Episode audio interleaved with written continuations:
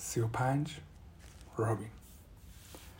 مسلما رابین تمام حرفها را میشنود.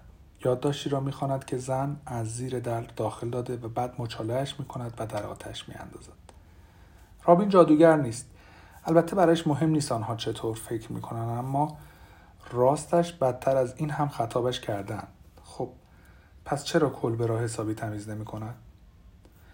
اینجا خانه اش است و اینکه چطور می‌خواهد زندگی کند به خودش مربوط است. بعضی ها فکر می‌کنند پول حلال تمام مشکلات زندگی است اما اشتباه می‌کنند.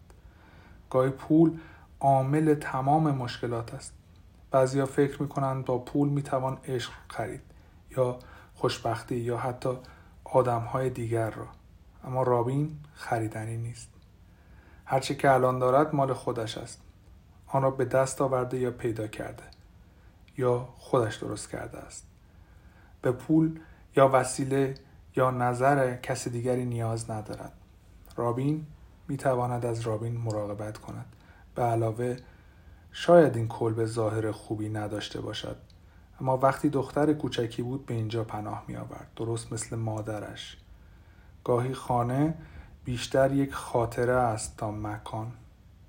نظرات دیگران درباره ظاهر شخصیش آزاردهندهاند.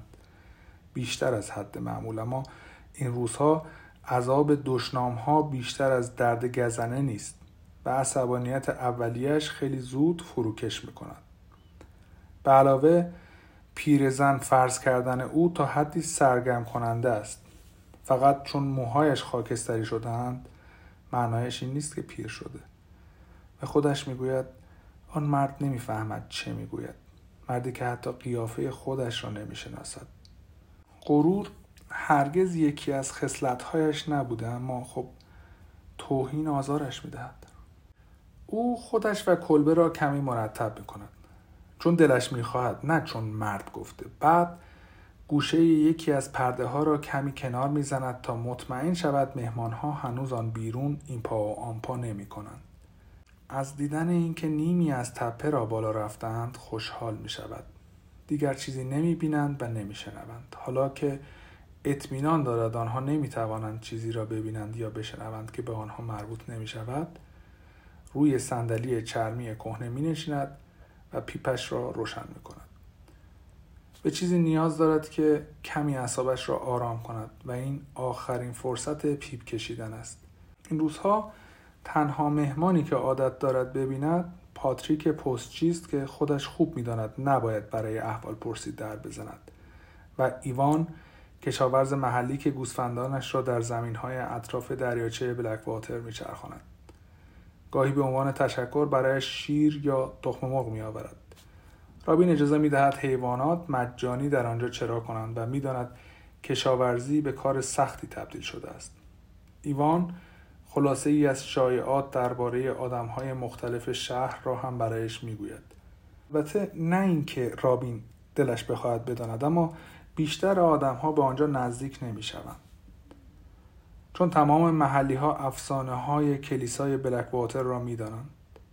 رابین از پشت پنجره برای آخرین بار به مهمان ها نگاه می کند. حالا نزدیک نوک تپند. پس بیرون رفتن خطری ندارد. کتش را می پوشد و اسکار به او نگاه می کند. چند سال قبل رابین فکر می‌کرد داشتن یک خرگوش خانگی فکر مزهکی است اما معلوم شد همنشین های خیلی خوبی هند.